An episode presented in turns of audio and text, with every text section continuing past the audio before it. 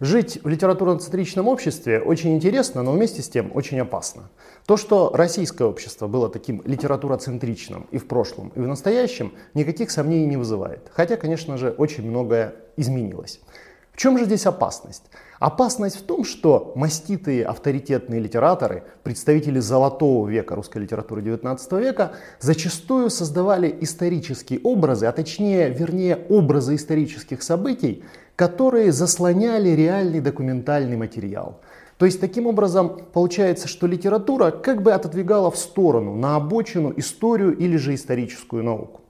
Ну и особенно, конечно же, это проявилось как раз в золотом веке русской литературы, когда такие писатели, как Пушкин или Толстой, создавали свои произведения, а Толстой вообще масштабнейшие полотна, которые были посвящены как раз-таки очень важным, знаковым историческим событиям российской истории нового времени. И в частности, очень часто происходило так, что мы воспринимаем людей прошлого сквозь призму этих литературных образов. Литературный образ это, конечно же, прежде всего материя субъективная. И э, наиболее ярким таким примером того, что литературный образ стал доминирующим и как бы отодвинул реальное историческое содержание личности и деятельности того или иного героя истории, это, конечно же, Михаил Семенович Воронцов. Это, пожалуй, наверное, самый главный неудачник э, великой русской литературы 19 столетия. Ну, только два примера можно привести, наиболее известных. Это прежде всего знаменитая эпиграмма Пушкина 1824 года, которая была посвящена Воронцову. Пушкин вообще был большой мастак на эпиграммы, а эта эпиграмма, она а, предельно хлесткая и даже, можно сказать, ядовитая. А, писал, а, писал Пушкин о, о Воронцове следующее. «Полумилорд, полукупец, полумудрец, полуневежда, полуподлец, но есть надежда, что будет полным наконец».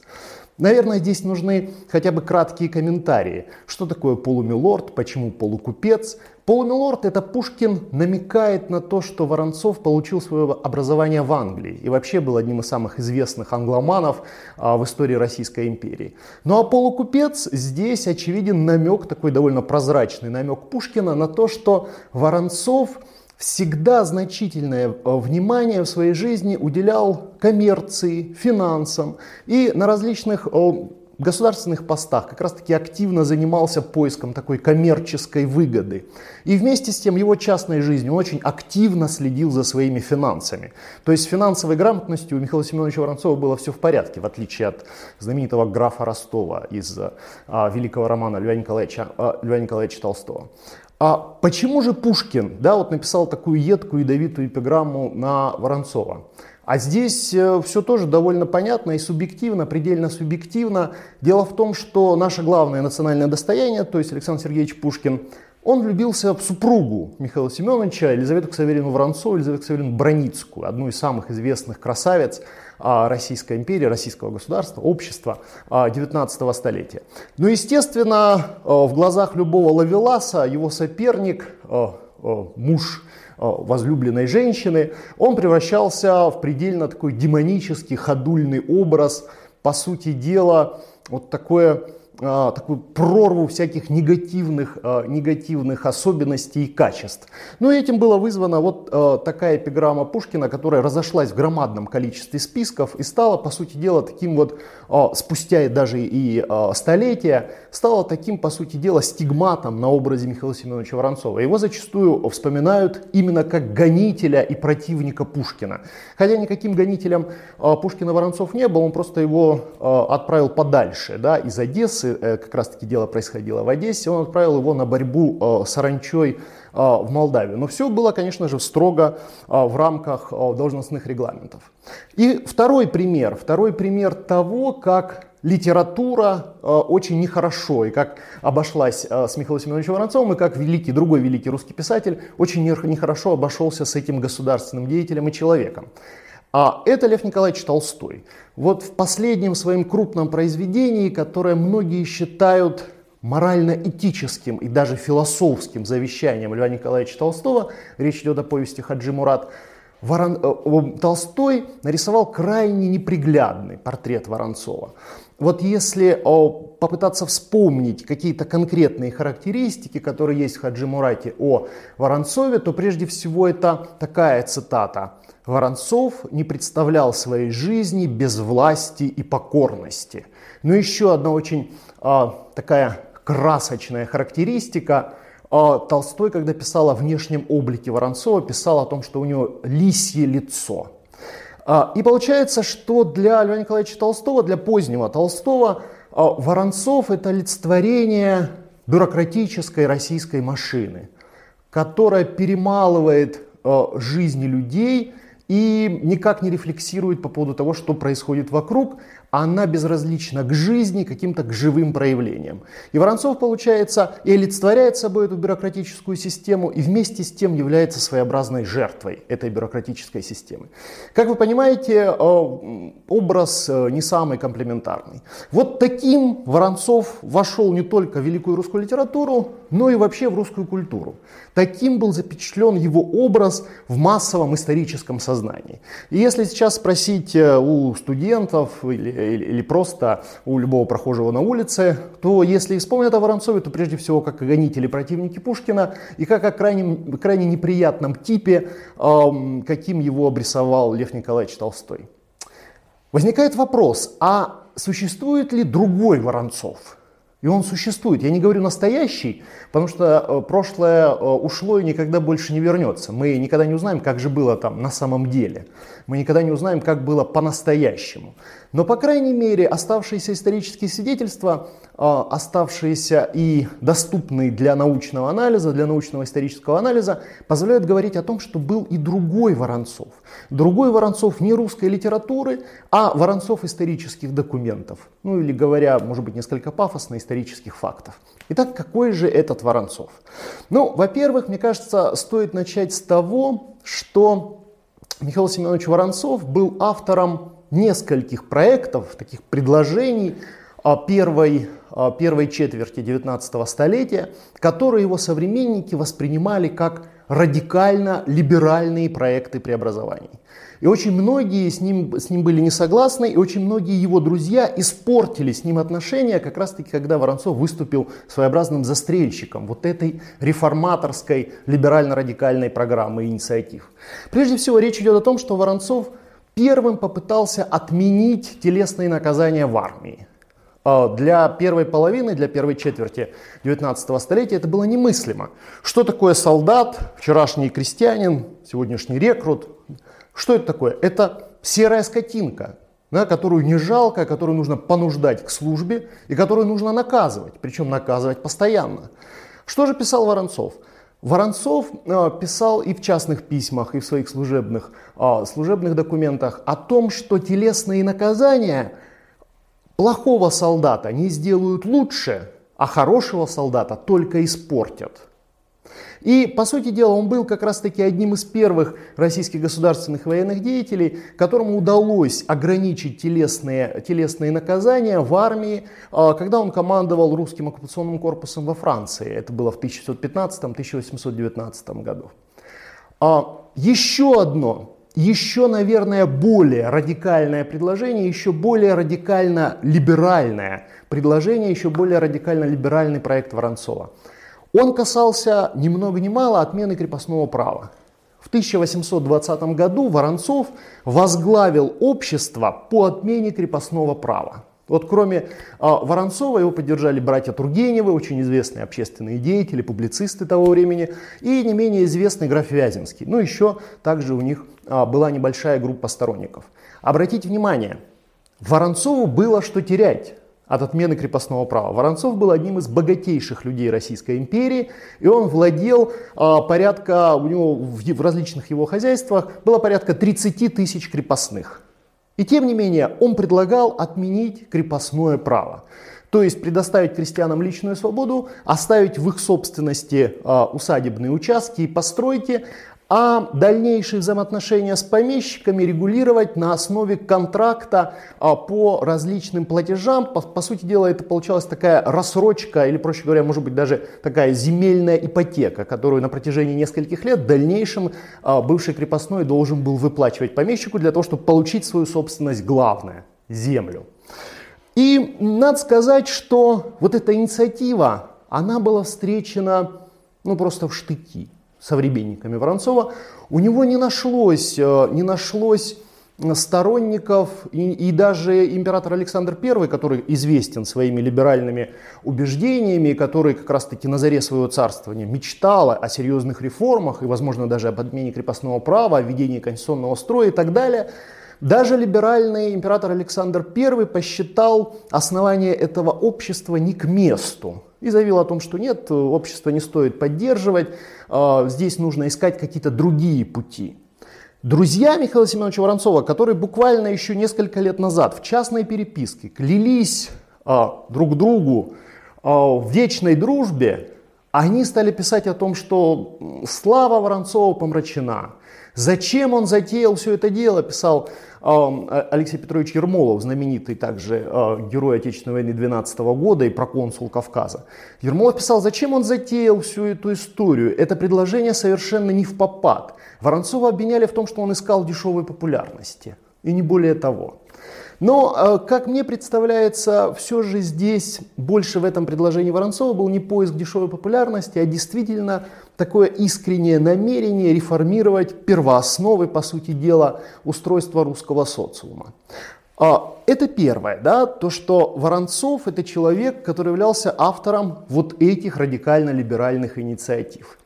Второе, что мимо чего мы не можем пройти, если рассматривать а, Михаила Воронцова с точки зрения его государственной деятельности, это, конечно же, его работа а, на очень важных административных постах. С 1823 года Михаил Семенович Воронцов был а, генерал-губернатором Новороссии и наместником Бессарабии. Ну, то есть, по сути дела, это вот территория Северного Причерноморья. А в 1845 году он еще и присовокупил вот к этим должностям и к этим обязанностям еще и должность кавказского наместника. И, по сути дела, с 1845 года мы с вами видим, что Воронцов управляет громадной территорией. Условно, эту территорию можно назвать большим югом Российской империи, который простирался от Дуная до Аракса. Вы знаете, э, знаменитого сподвижника Петра Великого, Меньшикова, э, называли полудержавным властелином, подчеркивая тем самым его огромное значение в государственной жизни э, России, его огромное влияние на выбор политического курса страны. Вот Михаил Семенович Воронцов был, пожалуй, наиболее властным администратором, таким крупным бюрократом и государственным деятелем в истории Российской империи 19 столетия. И его тоже можно, в принципе, назвать таким своеобразным полудержавным властелином Большого Юга Российской империи. Вот не случайно, когда публиковался архив князя Воронцова, в который многотомное издание, в которое вошла, вошли в том числе и документы, частная переписка, партикулярная переписка и, и э, автобиографический материал Михаила Семеновича Воронцова, издатель, э, наш знаменитый писатель и публицист Бартенев в одном из комментариев к эпистолярному наследию Михаила Семеновича сравнивал объем власти и служебных полномочий Воронцова на посту новороссийского генерал-губернатора и кавказского, а, и кавказского наместника с властью ни много ни мало знаменитого фаворита Екатерины II Потемкина Таврического. То есть это, мне кажется, говорит о значении личности, о значении человека а, в истории России 19 столетия. Чем же занимался Воронцов а, на этих постах? Ну, наверное, самое интересное это кавказский период его службы, знаменитая а, кавказская декада Михаила Семеновича Воронцова. Он руководил а, Кавказом в период с 1645 по 1853 а, годы. Наверное, конечно же, всем известно, что на Кавказе в этот момент бушевала Кавказская война. Это самый длительный в истории России военный конфликт. У него нет четких хронологических рамок, но принято считать, и мне кажется, это а, версия наиболее оправданной, что Кавказская война продолжалась с 1801 года, с момента присоединения Восточной Грузии а, к российскому государству, вплоть до 1864 года, когда 21 мая 21 а, мая сложили оружие и прекратили организованное сопротивление адыги Северо-Западного Кавказа. И нужно сказать, что период с 1845 по 1853, по начало 1950-х годов, это самый напряженный и критический период а, в истории Кавказской войны. И здесь а, очень часто мы впадаем в такое стереотипное представление, что если идет Кавказская война, то все решается на полях сражений. Что все зависит от того, кто же будет удачливее, российские генералы или наибы Шамиля. Шамиля, знаменитого руководителя горцев Северо-Восточного Кавказа и самого упорного противника распространению российской гегемонии и суверенитета на Северном Кавказе. Но Воронцов, разумеется, э, в годы его наместничества военное давление на горцев не прекращалось, оно только усиливалось. Но вместе с тем он занимался громадным комплексом дел, которые были связаны с развитием гражданственности, с развитием образования и просвещения в крае. Ну и в частности, Воронцов на Кавказе открывал новые школы, увеличивал количество казенно-кошетных мест или бюджетных мест в старых учебных заведениях, а, именно Воронцов открыл на Кавказе, в Тифлисе, тогдашней столице Кавказского наместничества, ныне это город Тбилиси, он открыл в Тифлисе первую публичную библиотеку. А, он открыл в Тифлисе первую на Кавказе итальянскую оперу, то есть театр. Именно на Кавказе в 1851 году появилась первое региональное отделение Русского императорского географического общества, Кавказский отдел Русского императорского географического общества. Именно на Кавказе появилось общество сельского хозяйства, и именно при Воронцове на Кавказе были предприняты первые попытки устройства речного пароходства. То есть это то, что позволило э, местным жителям, которые э, до то ли видели и знакомились с Российской империей только в пороховом дыму, и в грохоте э, артиллерийских залпов. Теперь это позволило местным жителям, коренному населению Кавказского края познакомиться с Российской империей еще и в тиши библиотек, еще и за школьной партой и еще и в театральной, в театральной ложе. Это, конечно же, была такая серьезная альтернатива, и очень многие представители кавказской элиты включились вот в этот процесс империостроительства. А, по сути дела, они поддержали таким образом вот эту альтернативу Воронцова. И очень многое как раз-таки а, решалось на Кавказе не только, как я уже сказал, на полях сражений, но и благодаря вот этой преобразовательной, просвещенческой, или как любят говорить ученые, культуртрегерской деятельности Михаила Семеновича Воронцова. Любопытно, любопытен еще один момент, то что а, Воронцов 1849 году торжественно был открыт при Воронцове Кавказский учебный округ. А, что это значило? Это значило, что теперь кавказские учебные заведения, учебные заведения а, Министерства народного просвещения на Кавказе, они руководились и администрировались непосредственно а, начальством, которое располагалось в Тифлисе. Это был собственный отдельный кавказский учебный округ. А до этого периода как раз-таки школьное дело на Кавказе, оно регулировалось из далеких Казани или Харькова. И, конечно, создавало массу неудобств. И здесь, на торжественном открытии э, Кавказского учебного округа, это очень э, любопытный эпизод. Это случилось в апреле 1949 года после торжественной речи наместника, то есть Михаила Семеновича Воронцова, выступал представитель грузинского дворянства, знаменитый князь Эристави, генерал русской службы. И он произнес замечательный тост, который, как мне кажется, в нем а, не только, не только какая-то такая лесть а, в адрес наместника, но еще и признание того, что этот новый курс Воронцова оказался вполне успешным. Что, сказал, что же сказал Аристави? Он сказал следующее, что я хочу выпить за каждого русского, который искренне любит Грузию, и за каждого грузина, который искренне любит Россию. То есть как раз таки Воронцов, по сути дела, создал на Кавказе то пространство взаимного диалога, может быть даже где-то гражданского согласия, которое позволило впоследствии Российской империи интегрировать эту неспокойную южную окраину. И еще, еще один важный момент. На Кавказе, как вы понимаете, период, вот весь имперский российский период, не было создано ни одного высшего учебного заведения. Ну что там говорить о высших учебных заведениях, когда даже школьные учителя с большой неохотой, как вы понимаете, могли приехать на Кавказ. Ну что там, бытовая неустроенность, жилья практически достойного нет, а, общество, с которыми, общество, где можно было бы поговорить и достойно весело провести время, тоже а, в дефиците. Ну и кроме всего прочего, Кавказ это окраина империи Романовых, которая воюет, да, где большее значение имеет человек с ружьем, чем человек с учебником. И поэтому, конечно же, школьные учителя большой неохотой ехали на Кавказ. Ну а мечтать о том, что э, на Кавказ могут приехать э, университетские профессора, ну это было просто наивно.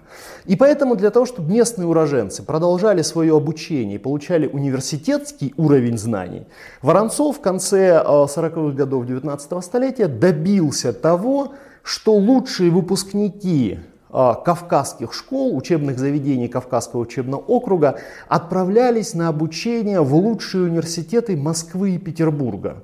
И там получали уже высшее образование, а затем возвращались на Кавказ и здесь применяли полученные навыки, знания, умения на благо дальнейшего а, развития, на благо дальнейшей модернизации края. И очень любопытен, конечно же, мимо которого невозможно пройти, еще, еще один момент – Воронцов показал, что Российская империя не делает каких-то непреодолимых перегородок для а, своих подданных, которые не являются русскими по происхождению а, и не исповедуют православие. Он показал Россию как универсальное государство, которое, для которого любой подданный, несмотря на его происхождение и а, вероисповедания ценен и может найти свое место в этом государстве. И, конечно же, здесь а, прежде всего а, известна такая инициатива, как открытие Воронцовым мусульманских училищ. Воронцов открывал не только школьные школьные заведения вот, э, Министерства народного просвещения, но еще и мусульманские училища, в которые принимались э, дети, подростки, мусульмане, которые получали образование, соответственно, в согласии с э, нормами, э, нормами ислама. И вот первые учебные заведения, исламские училища, были открыты в Тифлисе э, в 1648-1649 годах. И как раз-таки они находились под непосредственным попечением самого наместника. А затем мусульманские учебные заведения, мусульманские училища были открыты во многих городах, городах Кавказского края. Вот такова в общих чертах такая преобразовательная государственная э, деятельность Воронцова. Нельзя не сказать, что именно благодаря вот такой, вот такой своей работе, которая была сосредоточена не только на военных победах, но которая уделяла громадное влияние победам а, в области просвещения и приобщения новых подданных к идеалам к имперским идеалам, к европейским идеалам просвещения, Воронцов остался в памяти а, Кавказа, в исторической памяти народов Кавказа, в общем-то, человеком скорее со знаком плюс, да, чем со знаком минус. И в частности, а, в 1867 году Воронцову в Тифлисе был сооружен памятник – Деньги на сооружение памятника, вот это очень важный момент, собирали по подписке, ну то есть миру по нитке. Вот любой, а, кто считал себя должным пожертвовать на это дело, на сооружение памятника Михаила Семеновича Воронцова, ну буквально давал свою копеечку. И в итоге вот так собрав на средства на сооружение памятника ну, по сути дела, с громадного количества населения, коренного населения Кавказского края. Этот памятник был сооружен в 1867 году в Тифлисе. К сожалению, он не уцелел до наших дней. А, в 1922 году, после советизации Грузии, понятное дело, что у большевиков были собственные герои, царские сатрапы были ни к чему, Воронцов не вписался в программу монументальной пропаганды, и памятник был, был уничтожен. Но здесь э, очень важно и интересно отметить то, что ныне грузинская интеллигенция по-прежнему помнит и помнит очень хорошо о Воронцове. В Грузии даже иногда говорят, что Воронцов был очень порядочным русским. И иногда даже поговаривают о том, что было бы неплохо восстановить памятник первому кавказскому наместнику в нынешнем Тбилиси, столице Грузинской республики.